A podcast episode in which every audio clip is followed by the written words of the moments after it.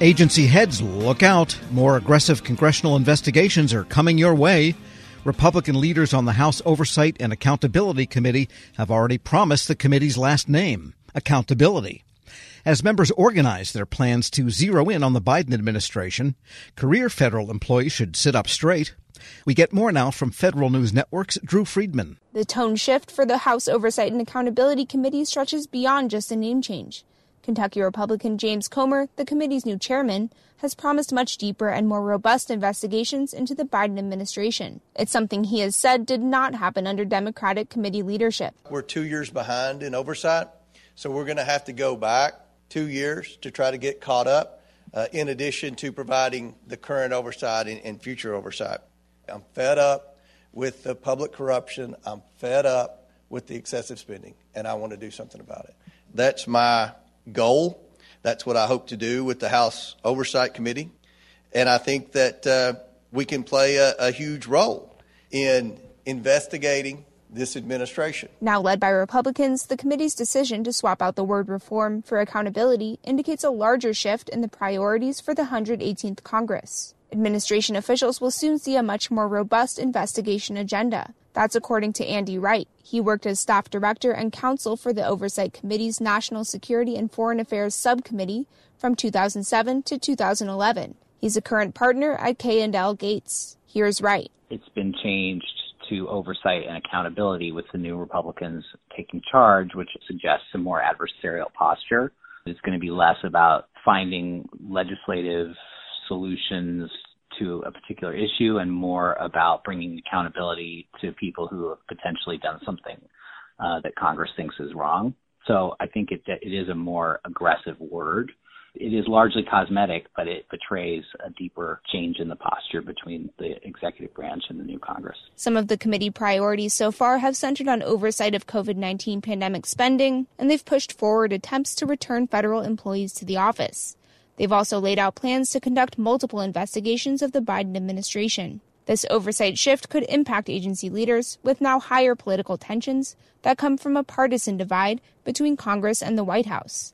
Chris Keevan is an attorney at Shaw, Bransford, and Roth. Your average career civil servant, they're not used to being in the political arena. You know, they're not political creatures. You know, when all of a sudden you get put into that new world of, of politics, it's very different and you know it's a very different game and a very different process and I think that really catches people off guard. So what should agency leaders expect to change? Mike Hettinger worked on the staff of the House Oversight and Reform Committee from 2003 to 2007. Here's Hettinger. I think Republicans conduct oversight differently and and um, in most cases that's more aggressive. If you're sitting there in the you know in the administration now in a place where maybe you haven't had a ton of robust oversight you know coming from a democratic congress you should expect a lot more right? I mean i think we've seen that historically. We've seen that initially here over the first couple of weeks. Agency personnel need to be ready for that. Beyond a more robust oversight agenda on the books agency leaders should be prepared for pretty much anything.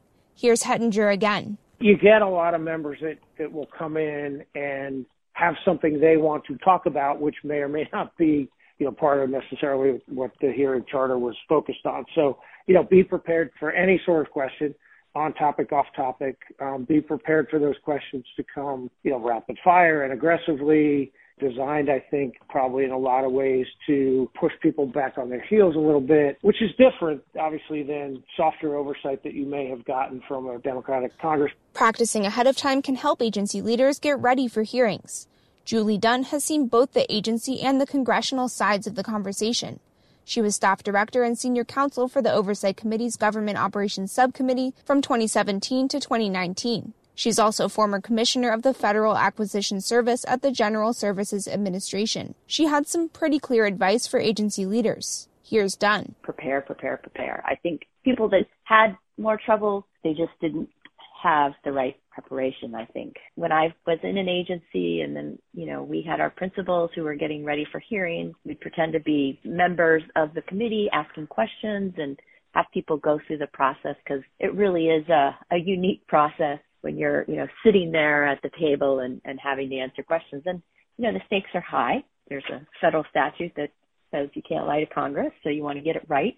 Often when I was formulating questions for agencies, you know, I'd look back at IG reports or I'd look back at former GAO recommendations and see if there was some sort of pattern or, or something that would help inform the conversation. It can sometimes take months of preparation for a committee hearing. Congressional staff will typically meet with witnesses and agency officials ahead of time. Being proactive in that relationship can give feds a bit of an edge. Creating good communications with staff, especially early on in the process, is crucial. Here's Dunne again. I think it's just important, regardless of party, to establish communications at the staff level pretty early on. You know, even if there might be some bad news to deliver, I had an old boss that said bad news never gets better with time. So it's good to kind of have frank conversations.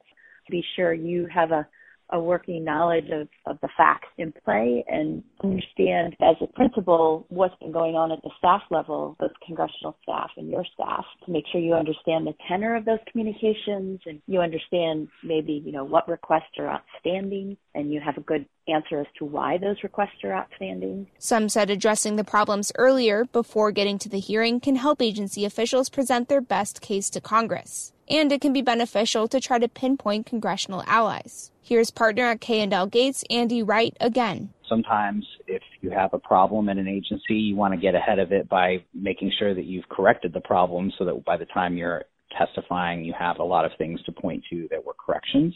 Sometimes you want to activate allies because Congress has 535 members and, you know, there may be some who are more in favor, not just on a partisan basis, but maybe on a geographic basis. Maybe they, you know, your agency has an important facility in their district and they might not have the same incentives to attack a certain policy choice. So you want to do that kind of traditional government relations type of work to try and find allies. Though it may become more aggressive, congressional oversight is in theory designed to create a better federal government.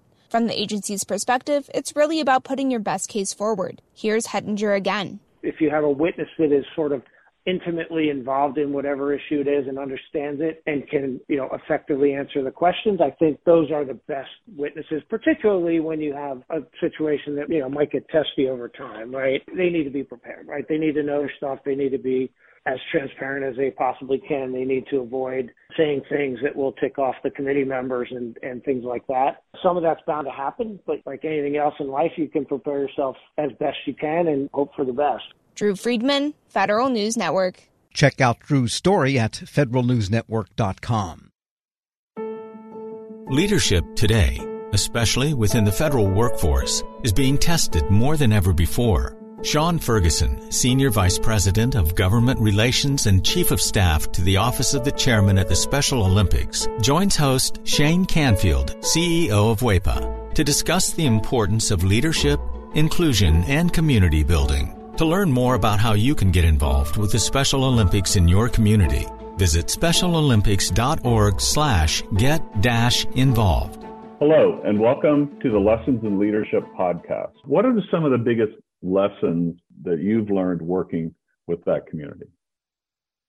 Oh, uh, yeah, almost, uh, Shane, it's almost immeasurable. The things I've learned since I've been with Special Olympics. I, um, one of the things that drew me to Special Olympics uh, when I made the move over from from the NFL uh, was that my mother, my grandmother, my aunt all took care of of people with intellectual disabilities and and and physical disabilities as well.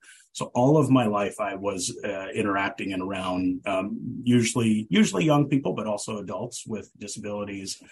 And so I, I knew that I knew that work a bit. You know, they they basically were in d- direct care, and and I will say, and on I obviously will say about my my family, my mother, my aunt, my grandmother, they're saints. Uh, but uh, the the men and women that do take care of people with uh, profound disabilities are are really, um, you know, we we can't do enough to salute them.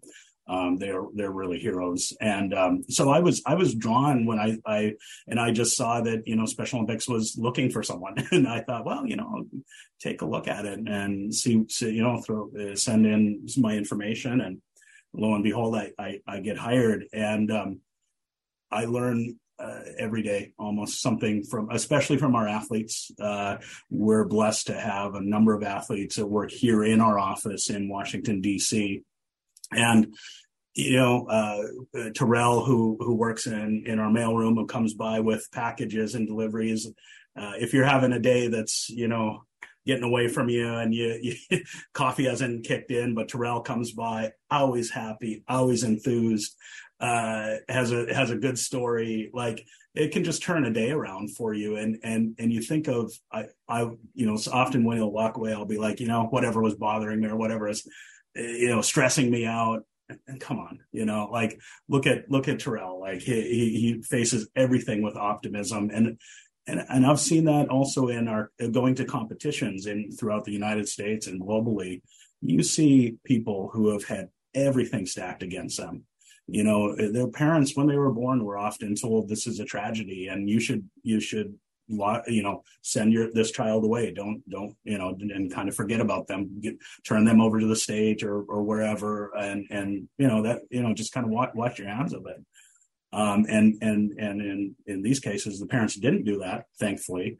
Um, and but they've still faced enormous challenges, you know. And but you see them out competing on the basketball courts or the football fields or swimming, and uh, and and you know besting their times from from their last competition and they're so committed and just keep fighting through all the obstacles that they've had in front of them that are not just on the sports field, but also in growing up and finding education and finding groups to be part of and trying to find jobs. And, and, and I've seen so much perseverance and grit, uh, from a- the athletes of Special Olympics that, uh, I, I, Tim Shriver, my boss, the chairman, uh, says all the time, and I couldn't agree with him more. Uh, we get more than we give uh, working with Special Olympics. It, you know, we and thank you for your very kind words about the work I do and we do, but but we're the lucky ones. We, those of us that work here are the lucky ones because I said to someone the other day, you know, the things that I've been able to see and experience with athletes, you just don't get to do that anywhere. That that you know, it's a, and it's so unique and it's so uh, joyful and and I mean, we work hard, and you know, we we're up against you know the things that nonprofits are up against, and you know the you know the issues of the day. But uh, man, you see, it, it, and and and the inclusion and the at Special Olympics, no one's excluded you know, no, right. no one's excluded. Everyone is equal at Special Olympics, and you know, in a country that's quite divided on so many lines, politically and uh, socially, uh, economically, race and uh, sexual orientation and whatnot. But you go to Special Olympics, and everyone's involved, everyone's welcome, everyone's equal. And I've learned that it's a model for our country and for our world. Uh, I I just think that that if if people were involved in Special Olympics in experience the power of Special Olympics for themselves, I, I, I can't imagine that won't help our country and help our world um, to experience that true inclusion and acceptance of difference. How, how do we get, how can listeners get involved in Special Olympics? Ways to get involved, uh, tons of ways. So, uh, volunteers, obviously, coaches, officials, um, and and the thing that that, that uh, Tim Shriver has done uh, and really pushed in the years that he's been chairman is the unified sports model that that I mentioned earlier, um, where people and, and, it doesn't have to be. Uh, it's not just school age. It's it's uh, you know we say nine to ninety nine or uh, year old uh, folks. that play on teams, bowl together, golf together, play soccer, basketball together, uh, people with and without intellectual disabilities competing on teams together. Um, and that is, I, I think when you, when you go back to the founding of, of our organization, what Mrs. Tri- Mrs. Shriver was trying to do, uh, was to, to uh, create inclusion opportunities for people with intellectual disabilities. And you see it at these unified sports events where people with and without are playing together. We still have traditional uh, teams where it's all people with intellectual disabilities competing with other uh, teams, all intellectual disabilities. But this model of inclusive sports and inclusive leadership programs and whatnot, I think is truly revolutionizing and changing the way people see uh, others with intellectual disabilities. That's just like, I mean, that's what we that's what we're trying to do. We're trying to bring people together and bridge difference and and and celebrate differences and that our athletes man are some of the grittiest people that you will meet, and and uh, and there's a lot to learn from our athletes and playing sports with them and interacting is, is how you'll learn it. Check us out at, you know, uh, specialolympics.org on, on our website. Uh, that will link you to your local program. You can follow through the, the clicks of how to get involved and where, what's closest to you. You'll enjoy it. I can promise you that. Well, thank you very much, Sean. And, and to everybody listening, I'm Shane Canfield, CEO of WEPA, and we'll, uh, talk to you next time on the Lessons in Leadership podcast.